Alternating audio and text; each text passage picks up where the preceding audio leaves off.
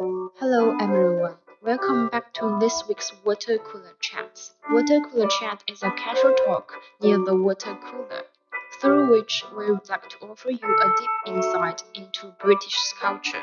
I am Judy. Hello, Edward. Hello, Judy. Hello from the UK, everybody.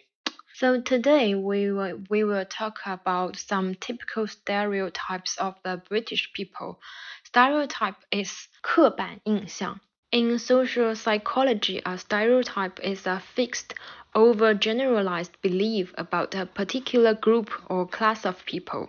By stereotyping, we infer that a person has a whole range of characteristics and abilities that we assume all members of that group have.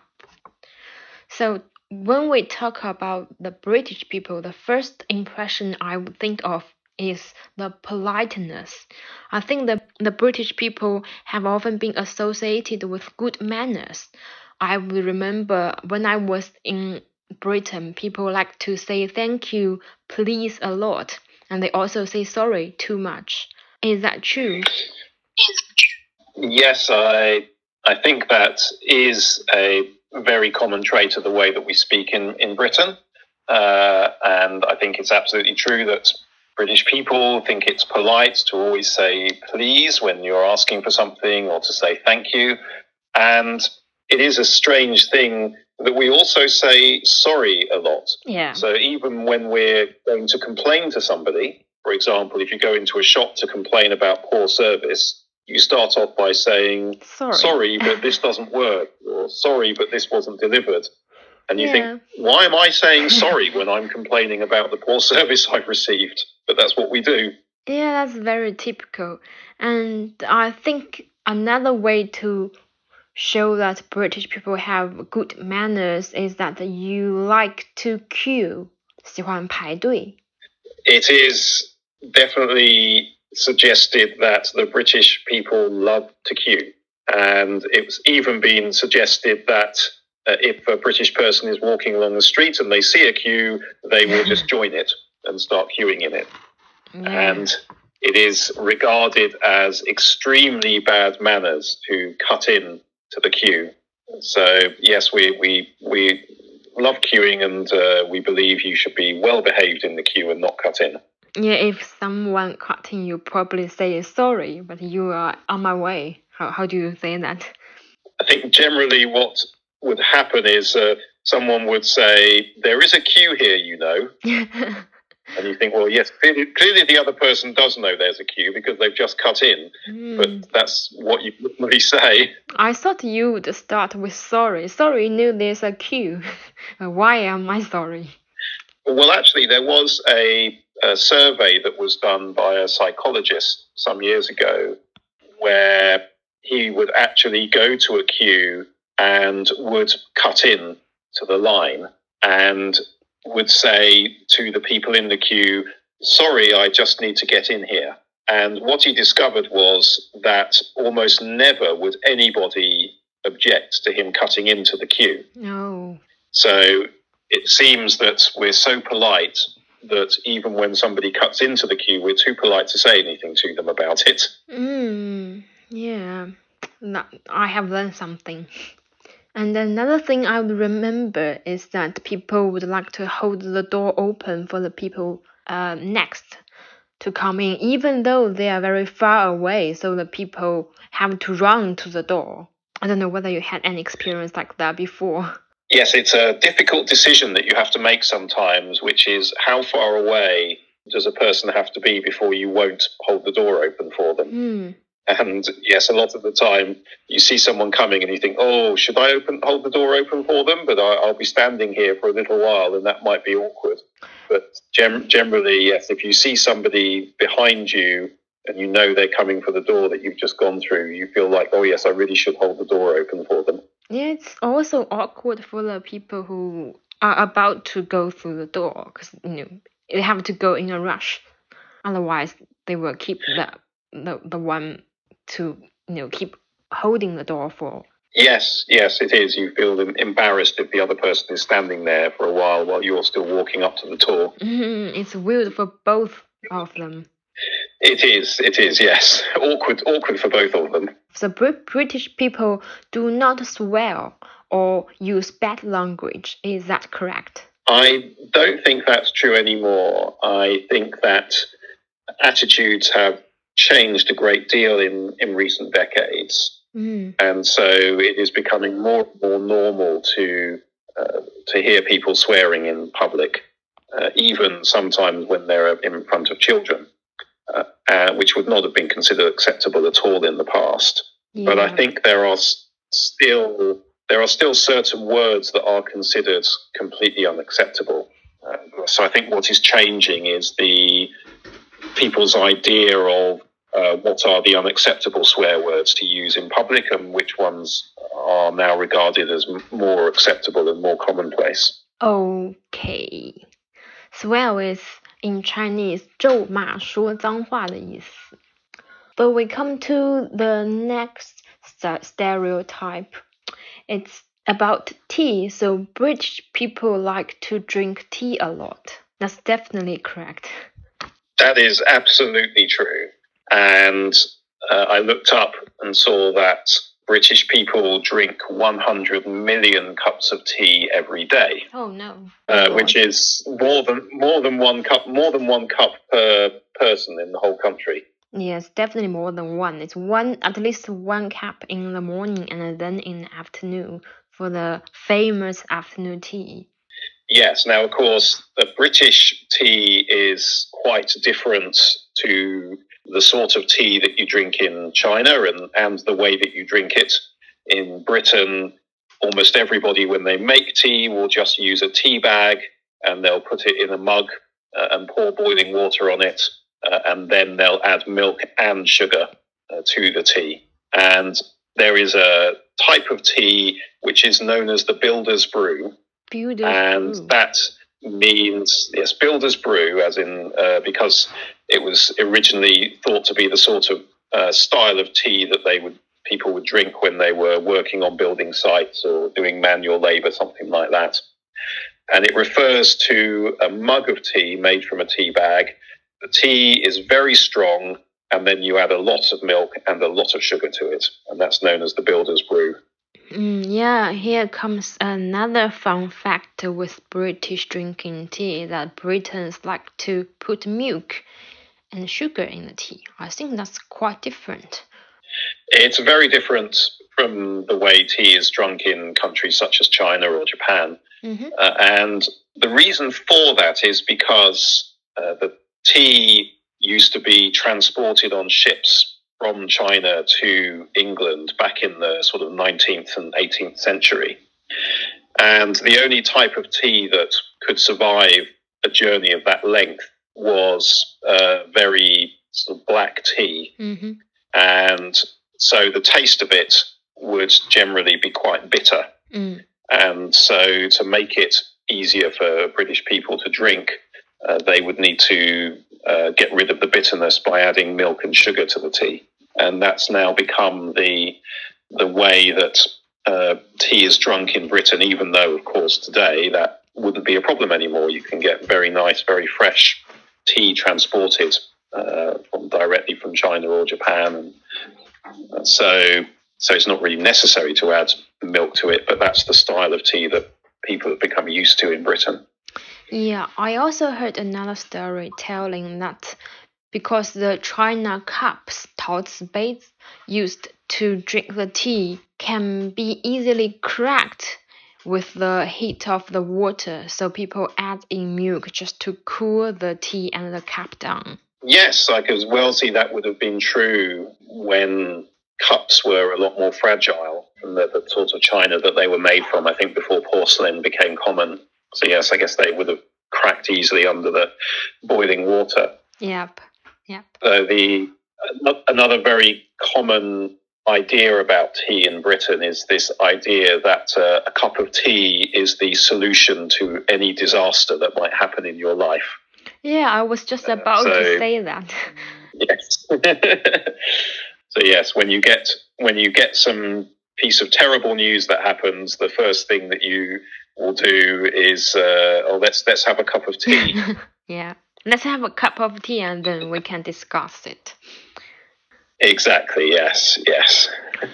There is a, um, and I think that was partly due to the, the Second World War, yep, um, when tea was regarded as as an essential thing yep, uh, in in the Second World War that everybody must still be able to have their tea, and there was this idea that even if your house has been bombed and um, and you've lost everything, the first thing that people will do is come along and say, "Oh, let's have a cup of tea." yeah. There's a phrase called "put the kettle on" in a crisis. I think that's is exactly what you said means. Yes, the expression, yeah, let's, let's, let's put the kettle on. I've, I've seen that used in comedy sketches. Uh, yes, that uh, they'll say, "Oh, you never, never you mind what's just happened. We'll put the kettle on. We'll have a nice cup of tea." Mm.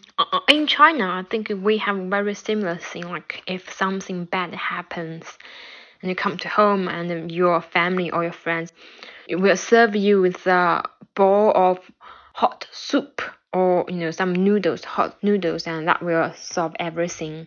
They use hot soup or hot noodle as a fix for everything, just like British people use with the tea. I've heard that there might actually be a, a sort of scientific reason for that, which is that the effect of the milk and the sugar hmm uh, is would be to calm people down and make them feel a little bit happier. Yeah. Uh, so perhaps there was actually uh, a scientific basis behind this idea. Yeah, I would agree. And the British people like to dunk biscuits in the tea. Is that true? It is true, yes.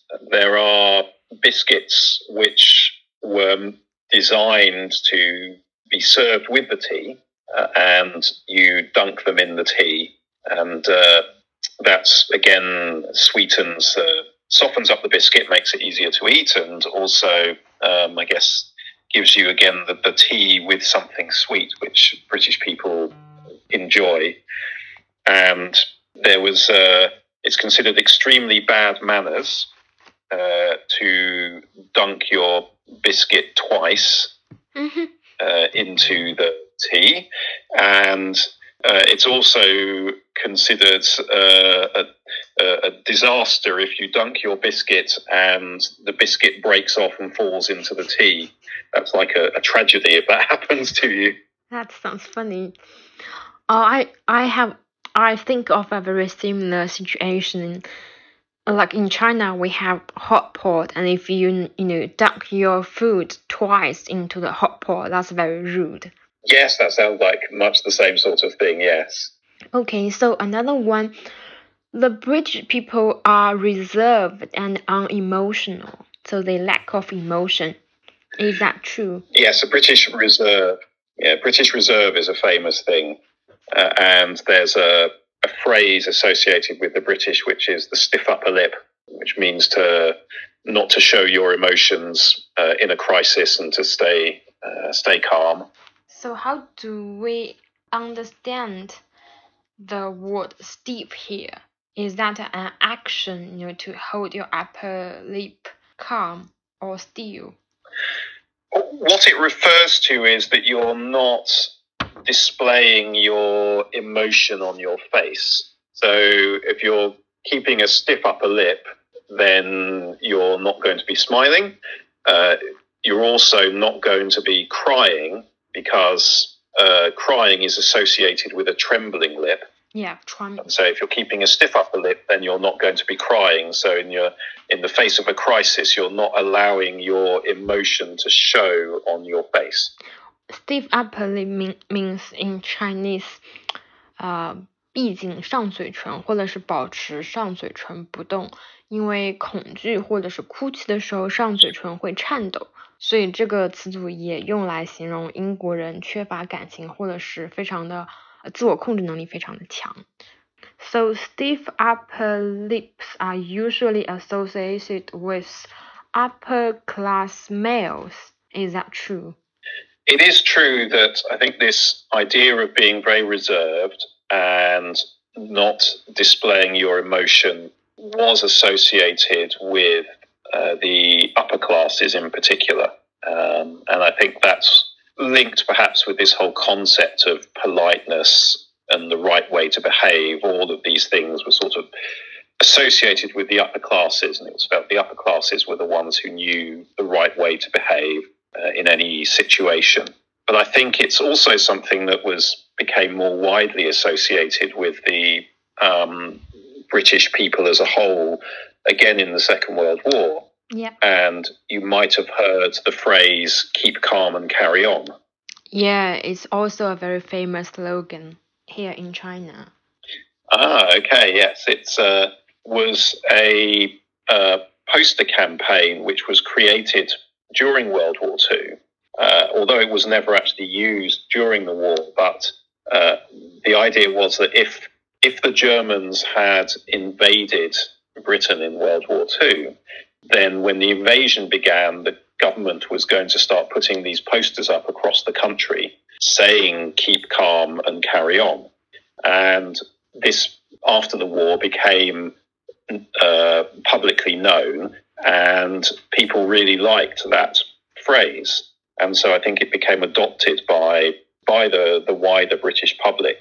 So the stiff upper lip was suddenly something that was not only about the upper classes, but the British public as a whole liked this idea that they were the sort of people who, if there was a crisis, they wouldn't panic, um, but they would all just keep calm and would just carry on doing our normal lives.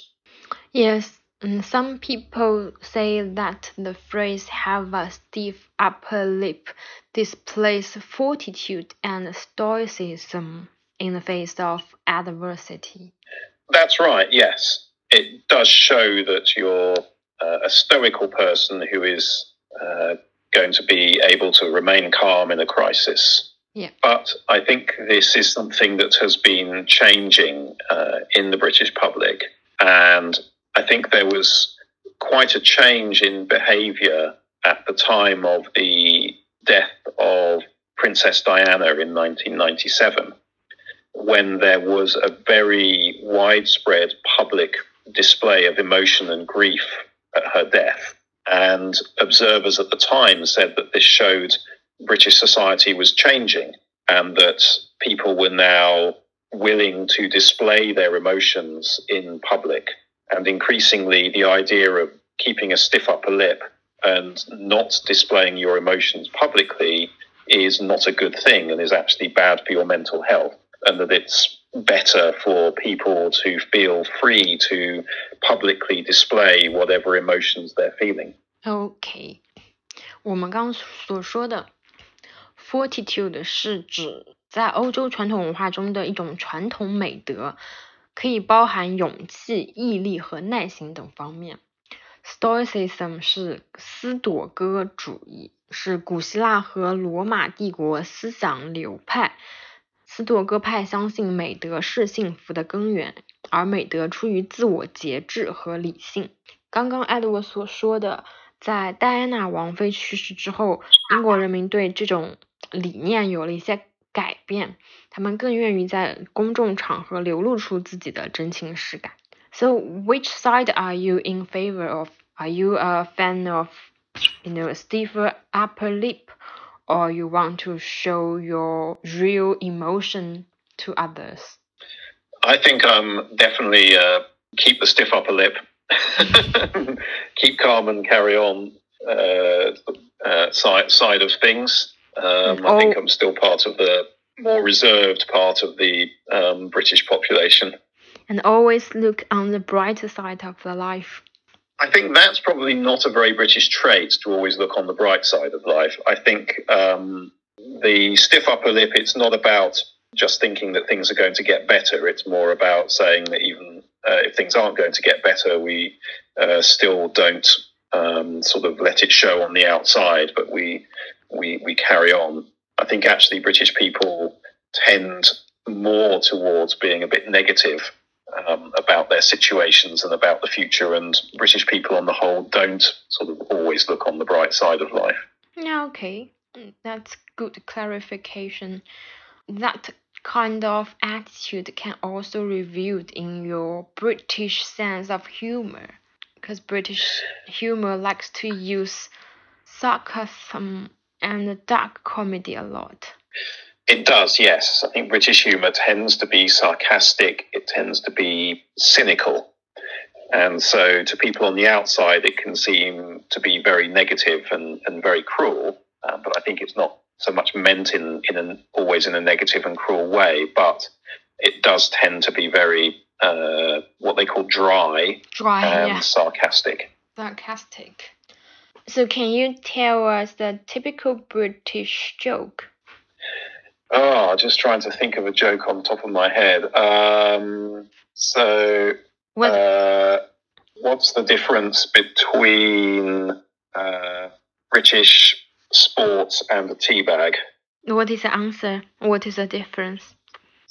The difference is the tea bag stays in the cup longer. Well, it's a bit tricky to get to the British humor. What does the cap mean? It's referring to the fact that the um, uh, British sports teams, particularly our football team, tend to get knocked out of World Cup competitions very quickly. Uh, so the idea is the so the joke there is about the fact that the tea bag stays in the cup longer than the British football team stays in the cup. That's very funny. So that's an example. It's an example of British humour because it shows how a lot of British humour is actually the joke is saying that uh, Britain is no good, Mhm, uh, yeah. that British people are useless, that Britain is useless. And there's a lot of that humour which is might seem strange to people from other countries, which is actually about criticising our own country and our own people. Um, but that's a lot of the, the sort of sarcastic and dark side of British comedy. Yeah, no, I can see how much you love to laugh at yourself. And that's dry. Um, we yeah yes we, we we do we're perfectly happy to do that. Um, there are other very common traits towards I guess more towards now but English humour. Yeah. Um, and a lot of English humour and English jokes are jokes made at the expense of people from Scotland and Ireland. Why? So uh, there is a there is a strand of um, English humour where we make jokes about um, Scottish people uh, being very uh, mean with their money and not Mm. being at all generous. Uh, and there are a lot of jokes made uh, about Irish people being stupid. And so there will be um, uh, a whole strand of jokes you might have heard in England where the joke is a story that begins where an Englishman, an Irishman, and a Scotsman are in a particular situation, and the Englishman will, will say or do something in response to the situation, the Irishman will say or do something, and the Scotsman will say or do something. And the punchline of the joke will be either the Scottish person being incredibly uh, mean with his money, or it'll be the Irish person saying something incredibly stupid. That's definitely So that's a- stereotypes of Yeah. you British people. so that's a that's another very common trait of English humour there. Hmm. So, at last, British food is very poor or bland. I'm quite curious. I know that's a common stereotype. It's it's a stereotype I totally disagree with. Hmm. Um, I think traditional British food is really very very good, but uh, there are historic reasons why this stereotype has developed, and again, it goes back to the Second World War. Yeah. And uh, when rationing was introduced in the Second World War, it was uh, very severe rationing. And as a result of that, uh, the sort of food that was available for British people to eat was extremely limited. And we had to eat things like powdered eggs. So you couldn't, you could not get fresh eggs in the ration. So instead, you got uh, yellow powder from a tin, which was like uh, cooked eggs that had been dried to a powder, and you then added water to them um, to turn them into something which sort of tasted slightly of an egg. Okay. Um, you, meat was very difficult to get hold of. People were having to eat horse meat um, instead of uh, beef or pork, or you had to just get tinned meat that was shipped over from America. Hmm. And this rationing went on for nearly 15 years. Uh, and as a result of that, you had a generation of people who grew up not really knowing how to cook uh, good traditional English food because they'd grown up um, only being able to cook what was on the ration, uh, and that was that was the point at which this reputation grew that uh, British food was really bad. Yeah. Uh, and that British food consisted of vegetables that were boiled for a long, long time until they were soft and tasteless and things like that. Uh, that's very good to know.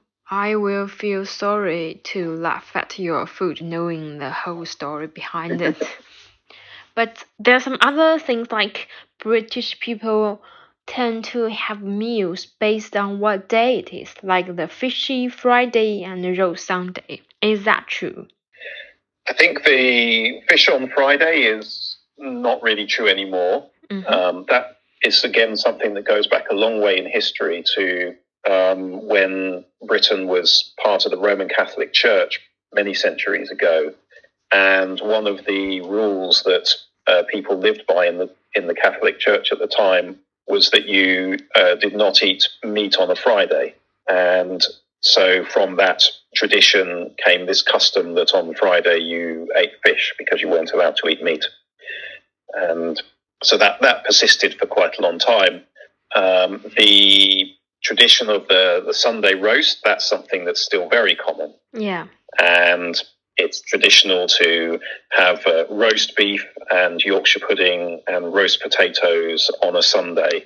And so many families will still have their Sunday lunch together and have a roast on a Sunday. And if you were to go into most restaurants or pubs in Britain on Sundays, that's what they'd be serving on the menu would be some sort of roast meat and roast vegetables and Yorkshire pudding. And that's still a very common thing to, to have on Sundays.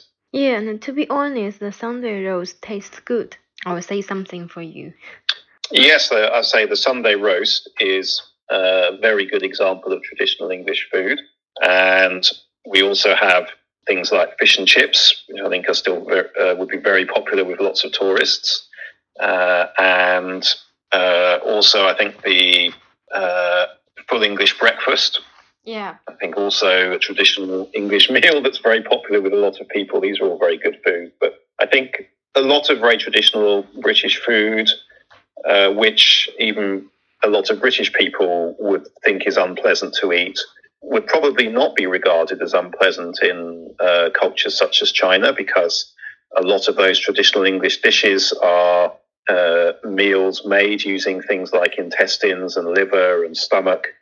And so they were traditional recipes which were about using the whole of an animal, uh, even the, the cheapest parts of the of the animal, uh, mm. to make to make meals. And I think that's probably not uh, not very unusual in in Chinese cooking no. as well. Um, but perhaps something that people from countries such as America um, would not regard as being very nice food. Fair enough. Okay, so Uh, if you have any more stereotypes of the British people, you're welcome to talk to us or leave a comment. Here comes the end of this week's water cooler chat. We will talk to you next week. Bye bye. Bye bye.